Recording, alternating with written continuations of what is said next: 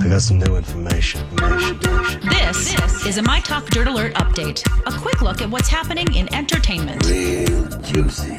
on My Talk. My Talk. Tell me something good.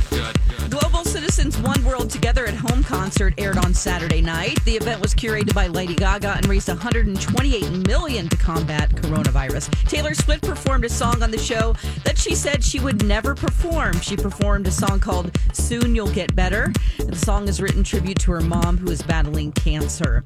Uh, Neiman Marcus might be department store to file for bankruptcy during the pandemic. Uh, they may become the first major U.S. department store seeking bankruptcy protection.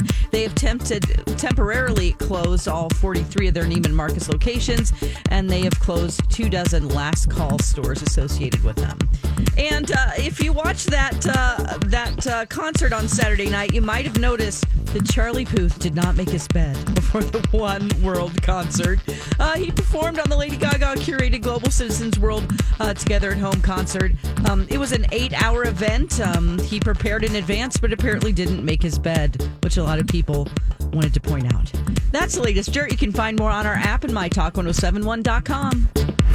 That was a good update, Don. Dirt Alert updates at the top of every hour. Plus, get extended Dirt Alerts at 820, 1220, and 520. Meet back here in an hour.